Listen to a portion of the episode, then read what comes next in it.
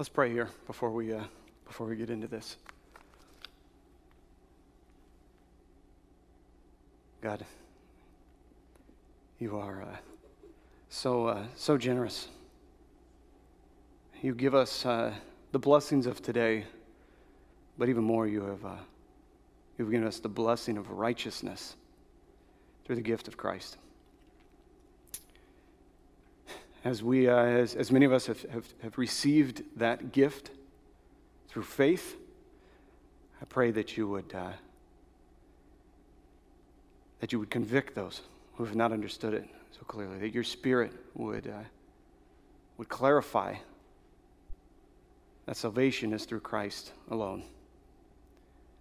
But also for, uh, for those who have received this gift through faith in Jesus Christ, I pray that you would challenge us, that you would feed us, that you would uh, comfort us, that you would give all of us an, an enlightenment that comes only from your Spirit, that as we, as we hear your word and we imagine uh, the picture that you are painting here, that it, that it foundationally changes the structure through which we understand our reality. We thank you so much for wisdom literature such as this and its intended effect of, of shaping our minds and our hearts so that we have a, a gospel methodology to approaching our days. We thank you for today. Amen. So, uh, um, ever since moving to Iowa City uh, back in uh, 2015, um, one of my favorite features in this area has been the, uh, the Coralville uh, Reservoir and especially the dam. Uh, now, I really like cycling, uh, and oftentimes I'll, I'll, I'll, ride my bike across the dam, and that is, uh, that is invigorating. Uh, oftentimes, though, when I am riding, I like to ride with people, though not right now. Um, and, and usually, I, I, don't get to like bask in the glory that is riding your bike across the dam in the morning because it's, it's, it's wonderful because I'm usually like trying to keep up with uh, my, my writing buddies, uh, Ruben or, uh, or Andy or even Pastor Thomas. They're, they're beasts. They're real good at that. So when I'm by myself and I can go really slow, I look around and I, and I take it in. And, uh, and that dam is just so, um, I don't know, huge. It's wonderful. It's, it's breathtaking, especially when I'm just out there, me, and, and in the wind. And it's, it's, a, really captivated my imagination. And I really want to take that idea of the, the, dam, just everything that's there, kind of paint a picture in your mind of, of what I see. Oftentimes I, um, I, uh, I, I, look at that and, and, and, I'm looking out at the, at the reservoir, I'm looking out at the, at the spillway, I'm looking out at the, uh, at the, um, the river that, that flows from there, and I just find myself in a picture uh, that, that I hear the Psalms speaking of so often. So I don't know, if you have uh, children, you can encourage them to uh, color and draw a picture of, uh, of the dam and the, and the spillway and the, uh, and the reservoir. Uh, but I would also encourage you, if you want to draw a picture as well, go for it, um, or at least imagine this as well. Here are the features that you're going to need of this picture, because this is where I'm going to hang Psalm 112 today, is in this picture um, of this, this, this blessed dam of stewardship that, that God gives us. so you have over here, you have the, the reservoir reservoir. So you can draw, you know, body of water however you want to do it. So do whatever you want. Yours. It's creative. Put some elephants in there. Uh, do whatever you want. Um, uh, so you have the you have the uh, the reservoir. Uh, and then you're going to draw, you know, kind of a line or however you would um, to draw the, the dam itself. Now, put a little circle at some point down there to make sure. I think it's called like the, the sluice way or something. I don't know. I'm not an engineer, but I think that's what it's called, where it all comes out. The water comes out there, and then there's a river. So those are your four pieces. You got the, the reservoir, you've got the dam, you've got the way of the sluice way, I'm calling it, uh, and, the, uh, and the river there. So that's your picture.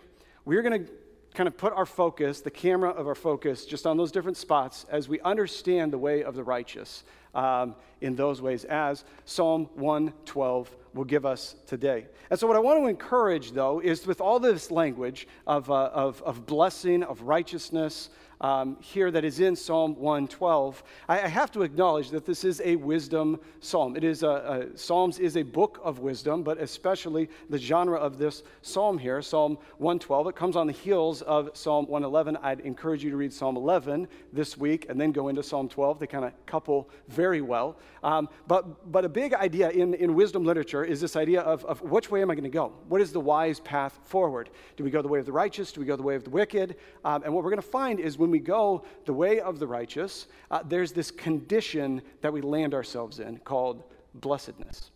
Uh, the blessed man is what starts the psalm. Well, actually, what starts the psalm is praise the Lord, which is literally hallelujah. Uh, so praise the Lord. Blessed is the man who fears the Lord. This is one of the biggest theme, if not the biggest theme of all the Psalms. This is the first word of the entire book of Psalms. Psalm 1 1 starts with blessed. This is a major theme. And so we want to understand what does this mean to be blessed? And so I want to take this word and focus on how we understand blessing in the, the receiving and the giving of our blessings. And so I want to do that by urging you to uh, build a legacy of righteousness through stewardship of today. I know that sounds strange. Build a legacy of righteousness through stewardship of today. There's a whole lot of language in Psalm 112 that talks about this foreverness. Uh, verse 3 the righteousness, uh, his righteousness endures forever. Uh, we, we, we get uh, elsewhere, uh, we see that he will not be moved, but he will be remembered forever. We get down to verse 9. Uh, his righteousness endures forever. If you're like me, a lot of times I'm thinking, what will my legacy be? What will my uh, career path uh, be? And where will it go? Uh, what will my next plan be? What is going to even happen this fall? And we're thinking oftentimes of the future way more than we are thinking of today. And it seems as though Psalm 112 specifically highlights one of the themes in all of the Psalms, in all of the Bible, is that forever, that's on God you're given today. And so your task today is to steward today. And I know in a time of uncertainty, uh, this lesson is one that we are learning, is one that we are kicking against. It is one that maybe we're embracing. I know for me, I've had a huge identity crisis of just, uh, I thought I was the master of my fate. And, uh, and it seems as though every month is uncertain, even more so uncertain as every week, and even, even more so uncertain as every day. And there's a point at which we just have to admit reality and say, God, you have given me something today. That is my task, and I must steward it well. Leaving forever in your hands. And so that's my hope is that we get to that spot. I'm not sure I'm all the way there yet, but I think that spot is a spot of blessedness. So uh, here's our outline for today. Uh, so as we build a legacy of righteousness through stewardship of today, I'm going to look at, at three different. Um, three different um, uh, items here. Uh, the first one is the blessed man. So, the blessed man. And we'll find that the blessed man is a man who, who rightly understands, point two, the righteous one. That is Jesus Christ. The blessed man, point one, understands Jesus Christ, the righteous one. And with that understanding of the righteous one, he can then and only then live, point three, the upright life. So those are our three points. The blessed man, the righteous one, and the upright life. So let's look at the blessed man here. Uh, verses one, uh, verse one is where I'll go. Praise the Lord. Blessed is the man who fears the Lord, who greatly delights in his commandments. You see, we use this word blessing uh, a lot in a lot of different ways. And, and so I want to ask the question who is the blessed man? You see, I think one way that is, is predominantly used within Christianity, um, this word blessing, is with an eye on the amount of, go back to our picture, uh, uh, the amount or kind of water in the reservoir. I mean, we talk about the water in the reservoir when we talk about uh, blessings. What does that mean? Uh, we say it uh, this way we say something like, uh, I have so many blessings, you know, filling up the reservoir. God has blessed me this year, or God has blessed me with this family, or God has blessed me with this career. Uh, those are ways we talk about blessing. When we say blessing, we're talking about the stuff that is filling up the abundance of God's you know, blessings to us, the gifts that God gives us. And that is true, partially. But the idea of blessing is so much more robust than that. You see, well, again, while partially true, I, I want to help us maybe shift focus of blessing today, as wisdom literature is doing, a little bit more toward what happens in and through the dam. That, that, that rather than thinking of blessing only as stuff, we think of, of, of blessing or that, that, that, that way of blessedness as more of a mental state, a good heart condition, an every moment disposition, a way of being, a good character. See, a blessed man is one who comes under the authority of God's revelation. That is the way of being blessed. To recognize the reality that there is a God, He is real, He is holy, He will not stand in the council of sinners. And I am that. And to see that kind of authority of God's revelation, and that, uh, and, and that a blessed man is one who truly lives in light of that reality. And so then we go through, uh, we go through uh, Psalm 112 this way, with that idea of a blessed man being the one who lives in light of the reality of God's holiness. And so let's just uh, fly over here, give you maybe one minute, two minutes here of a flyover of, of our text, and then we're going to land it in, in, uh, in this idea of Jesus Christ, the righteous one, because we need that to understand the entire psalm. So uh, verses 3 through 6 give us this idea of the outcome of the upright the outcome of the upright. So we start with the end first here in Psalm 112. The outcome is that uh, greater than an easy retirement, he will have a forever legacy. He will be remembered forever. His righteousness will endure forever. But even now, we see that there's some blessing there for him. Uh, verse 3 His wealth and riches are in his house today, even when money is not. Hmm. And so we go on to this idea, this uh, uh, the outcome of the upright. But then as we move toward verses 7 and 8, we see that he doesn't cave under the weight of such blessing. You see, no amount of earthly blessing, be it money or status or ability, affects his character. You see, it doesn't matter if there's a lot of blessing in his life or not much in his life, his character is still that of a blessed man. His character is still right with God. And maybe the waters rise and it tests the integrity of that character. Will he cave? Will he not? But his character remains the same. And so we see the outcome of the upright, we see the character of the upright, but then we also get the activity of the righteous. Verse 9 reads He has distributed freely, He has given to the poor, His righteousness endures forever.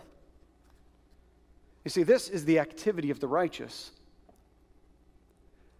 But we have to be cautious when we read the Psalms because we are not always the hero of every psalm. In fact, oftentimes, Psalm 51, we're actually the bad guy. we need to be we need to learn from the wisdom of the psalms and wisdom doesn't come exclusively through endless only encouragement it comes through instruction and so before I go reading verse 9 here, that my distribution, my free distribution, my giving to the poor is evidence of my righteousness. That, that that builds up my righteousness, that that fills my reservoir, that my activity is my righteousness. Before I go there, I need to submit myself to one who is truly righteous. That our activity as righteous people as God's people, as Christians, is only righteous when it is an intimidation, uh, an, an imitation or a reflection of Jesus Christ, the righteous one. So we're on to point two the righteous one, Jesus Christ. Now, how do we know that Jesus is righteous? Well, because Jesus gives us his righteousness. You see, interestingly enough, verse 9 here in Psalm, uh, in Psalm 112 is also verse 9 in 2 Corinthians 9. The Holy Spirit inspires Paul to write to the Corinthian church, speaking of generosity, speaking of giving, speaking of, of earthly wealth and riches. And he speaks to them and he quotes Psalm 112, 9 exactly. He says, He has distributed freely, but He is not you, the Christian, who believes in God. It's God Himself Jesus Christ, he has distributed freely, he has given to the poor. And Jesus has given his righteousness. And he's given it because we are poor and without it. You see, we're not the rich, but the poor. We're not the generous, but the needy. I'm not trying to guilt trip you, that's, that's reality. And, and, it's, and, I'm pushing so hard because our reality is, is oftentimes clouded by a dream that we call the American dream. But the reality, though, is on the lips of Jesus when he quotes himself as fulfilling the prophet Isaiah, who says, The Spirit of the Lord is upon me to bring good news to the poor. The poor need something, they are lacking something. And Jesus says, I am bringing this to the poor. What is he bringing? We're not lacking money, we're not lacking stuff. He says, You're lacking good news. You have a whole lot of bad news, you have a whole lot of news. You need good news. The reservoir of righteousness is tainted water if it's our own doing. Because we like to feed off of the drainage ditches. But when we see Jesus as the source of righteousness, who died on a cross, took our wickedness upon him, paid for it, and then gave us his righteousness, put his righteousness on us as though it was our own, he purifies that reservoir. He shows us that we can be righteous in God's sight only through faith in Jesus. He gives us his righteous, his righteousness because we are poor and without it. And we receive it each day through faith. And Psalm 112 helps us to explain that faith has two faces, has two aspects to faith. In verse, uh, in verse 1, we see that faith is reverent fear in line with the reality of a holy and just God. The, the, the blessed man fears the Lord. He's not scared of him, he's not terrified of him. Maybe that's something there. But it's this reverent fear that says, Your holiness is too hot. I'm not sure I can get close to that fire. And that's one side of our fear. And the Holy Spirit does that. And I pray now, and I'll pray after the sermon, that the Holy Spirit convict you of the holiness of God and of the unholiness or the wickedness of your sin. It is one of the best places we can be in reality. But faith is not simply fear, it's not fire insurance. Faith is also, verse 7, trust in God.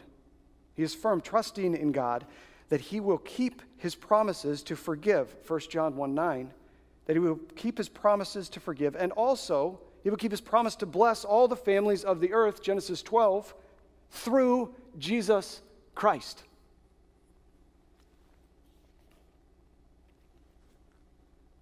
And so Jesus gives righteousness to us who are poor through faith in him. And then we move to the upright life. We share it by applying his example to our daily lives. You see, in first or in 2 Corinthians 9, Paul quotes this generous distribution to the poor. But right before that, he says, right before that, the verse uh, before what I've quoted here, it is actually uh, 2 Corinthians 9 8. It says this And God is able to make all grace abound to you, so that having all sufficiency in all things at all times, you may abound in every good work. He's filled you up, all sufficiency in all things at all times. Your reservoir is full, is full, so that you may abound in every good work. 1 Peter 4:10 as each of as each has received a gift use it to serve one another as good stewards of God's varied grace.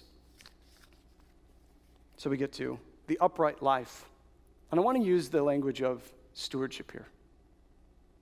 With Christ as the point and the pattern of Psalm 112, we'll now uh, go back up Psalm 112, looking at the activity, at the character, and the outcome of the upright life. So if, you, you're really into outlines here, this is probably like the thing to take home here um, is Christ's activity through us Christ's character in us and Christ's outcome for us. I'll say those uh, a few more times.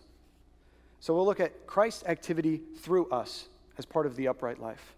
And this is this activity is the stewardship. So let's go back to this, uh, this reservoir analogy. So we've, we've talked about the blessings a whole lot right now. Uh, righteousness is there, but then there are also spiritual uh, there are spiritual blessings of righteousness, but then there are physical blessings, things we have today filling up this reservoir. But remember, we drew a picture with four parts. Stewardship is the exchange of that blessing. Stewardship happens as the blessing flows through us out into the world. Charles Spurgeon speaks of it this way He says, The righteous man was God's reservoir, and from his abundance flowed streams of liberality to supply the needy. If this be one of the marks of the man who fears the Lord, then there are some who are strangely in need of it. They're great at gathering but very slow at dispersing. They enjoy the blessedness of receiving, but seldomly taste the greater joy of giving.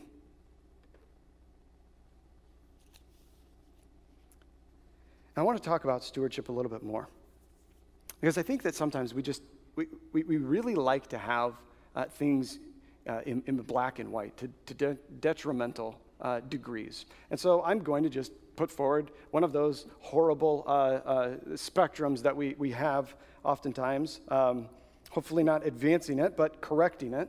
I think that oftentimes we, we think of something like truth and love can't, can't coexist, or, um, or, uh, or, or, here's one justice.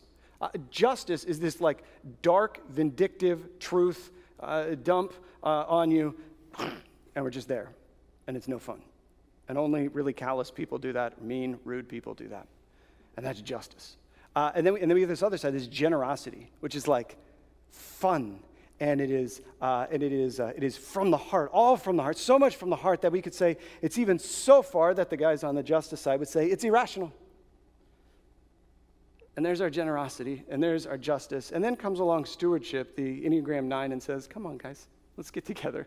Let's, uh, let's, let's hug it out. And says, Your justice can't actually be just if, if you don't do it in a loving way. If justice is done the right way, it actually helps someone more than not helping them and not doing anything. But also, your generosity doesn't make a lot of sense if you're just this endless flood of giving all the time in any direction to anyone asks. It's going to destroy you and it's not going to advance the gospel.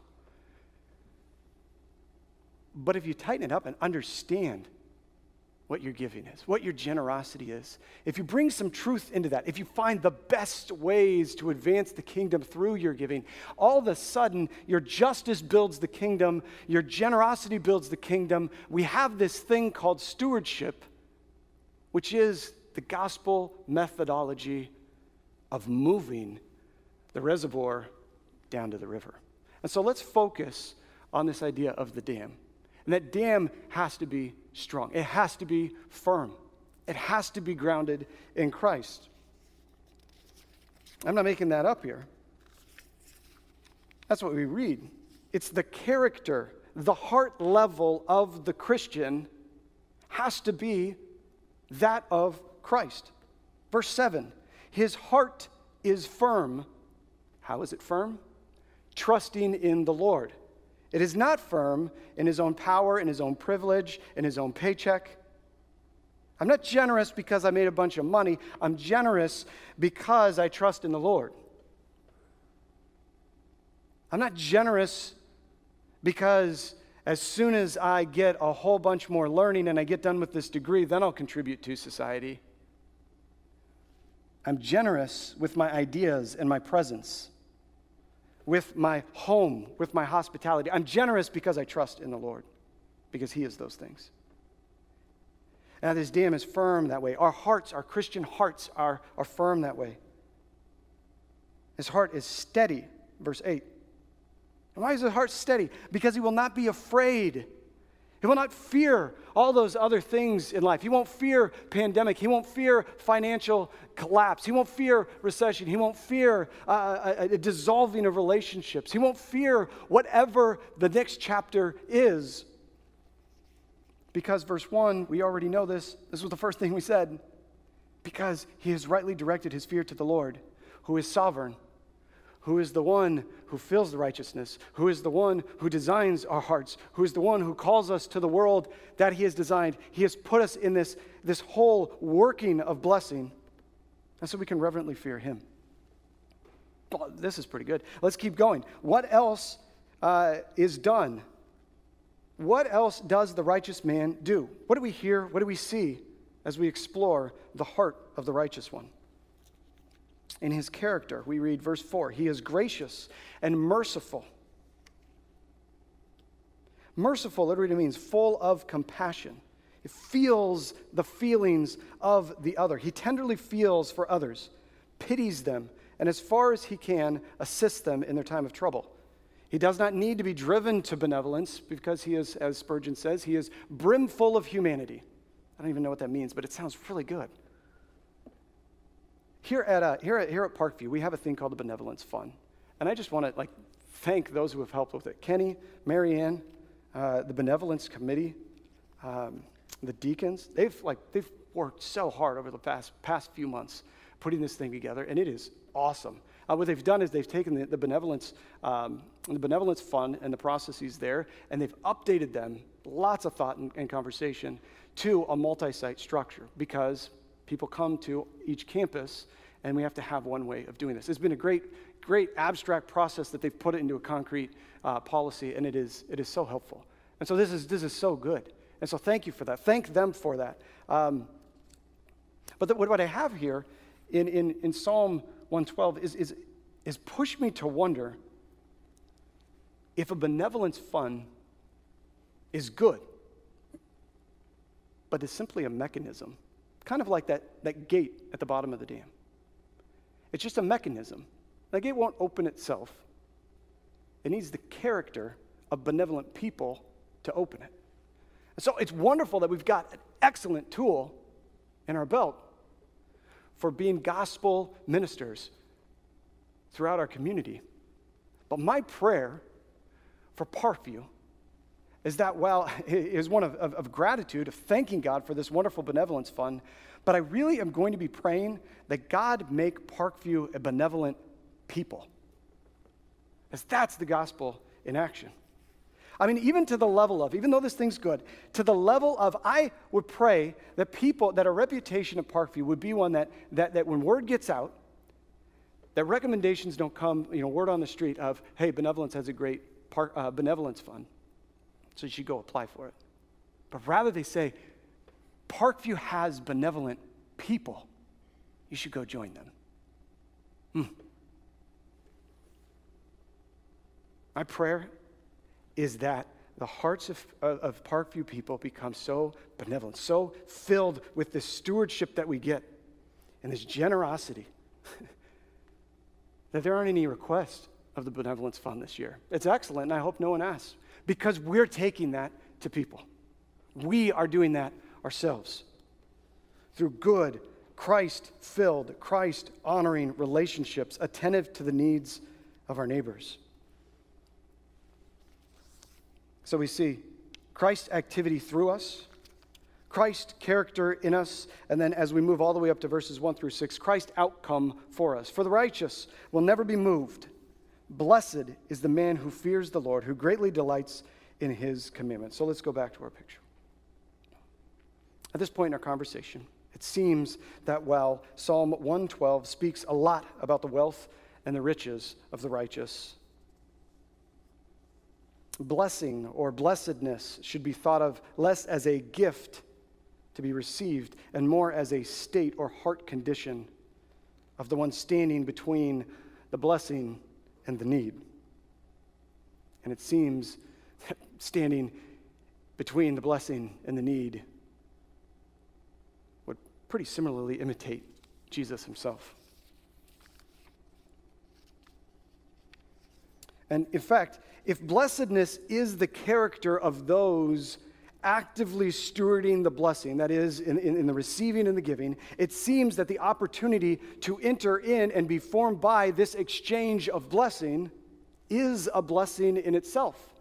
That maybe our biggest blessing is not that God gives us money, God gives us a home, God gives us education, God gives us a great church.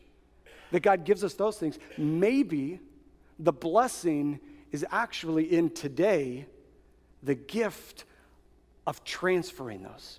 It's not in the acquiring of blessing, but in the movement of that blessing. Jesus said, It is more blessed to give than to receive. And perhaps this is because disciples with Christ like integrity are formed not in the accumulation of blessing, but in the movement of it.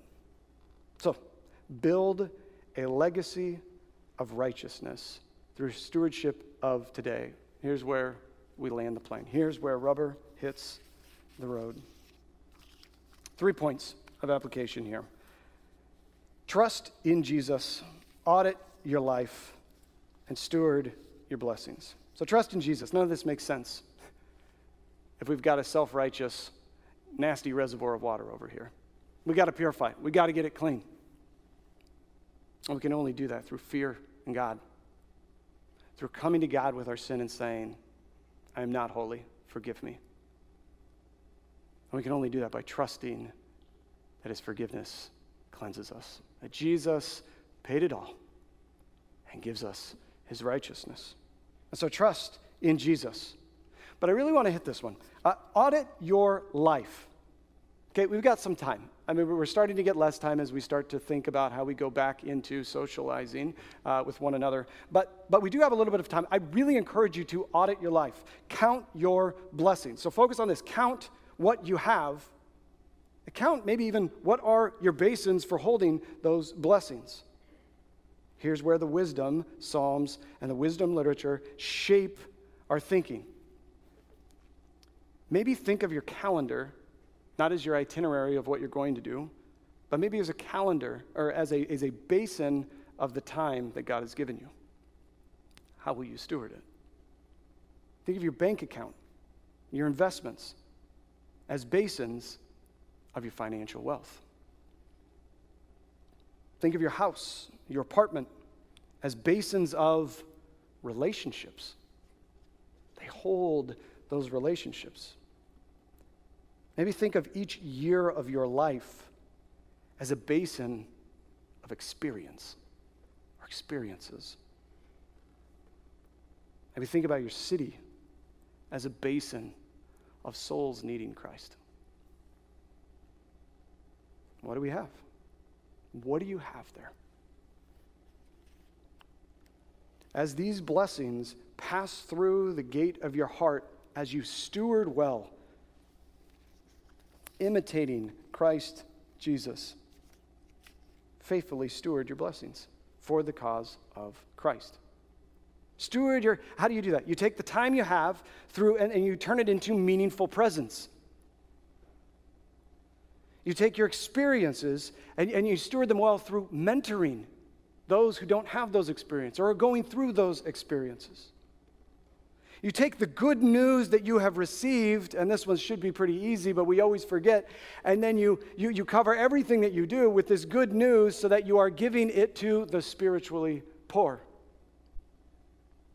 By witnessing, by saying what you actually experienced in your poverty, now coming to the riches of the good news and leverage all of it for the Great Commission. I mean, this is our big command, the Great Commission to make disciples of all nations. And so, uh, so as your schedule fills up, okay, that's we always talk about them passively, very actively. Rather, as you make decisions to put things on your calendar, is what actually happens. As you make those decisions going forward, maybe put into place prioritization for deciding what gets on the calendar. Before you drop anything on there, take the few moments where your calendar might be clean and figure out what's priority there. I'll give a couple of hints for the sake of time. Your family, your church, and your neighbors. People are the priorities. You can't make disciples without people. One way I do this, I don't do this awesome uh, or, or, very well uh, sometimes uh, and, and, and I need to be reminded, but I have found in seasons where I do this well, I put people in the calendar way before. My scheduling of people goes before all of the rocks and pebbles of busyness follow. Schedule, your, schedule meetings with people, meaningful meetings, dinners with people. Uh, when we can get back to this, get this methodology there. Uh, your presence with people needs to be one, two, three weeks out from where your schedule is. That is itself is stewarding the gospel so that people are the conflict to your work, to your assignments, to the overtime, to the, to, to the entertainment, to whatever it might be, so that people are there. But then also, maybe another one uh, that, we, that we might all be thinking about is, is calendar, but we also might be thinking about what are our finances. I'm going to go specifically with this one with creativity, take it or leave it. What do we do with this stimulus check? My wife and I were talking about it this weekend. Um,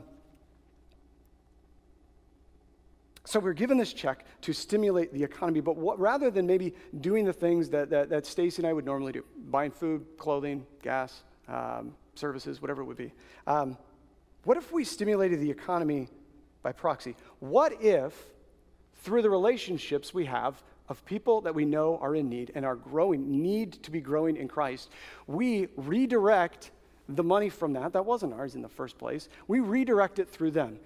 Find a, find a single parent, find a, a, a new believer, walk alongside them and explain to them why this isn't your money, why money isn't the point, how they don't need to fear, and talk through them through this process because they're going to go buy the same food and clothing and gas and services that you are going to do. The, the economy will be stimulated. But what if you leveraged it to make disciples of all nations? This is one way in which we can steward the things that we have. The blessings in the blessed man flow through as a blessing to all nations. So, as we look at the blessed man, we have to start with the righteous one, Jesus Christ. And only when we have Jesus as the point and pattern of every day's decisions in life, when we have a gospel methodology, will we then be able to live an upright life. Let's pray now. God, we thank you for your word. It is living and active. Living and active, not in that it is inspirational and moves our hearts in this moment, but that it, it rends our hearts to reality. It bends our minds back into a straightness and uprightness before you. I pray that your spirit would now come after your words have been spoken and hit us with conviction and wrap us in comfort and guide us to your glory. We thank you for these words. They are challenging, but they are so life giving. Pray you would give us discipline to take up the task of stewardship in this blessed life. We love you. Amen.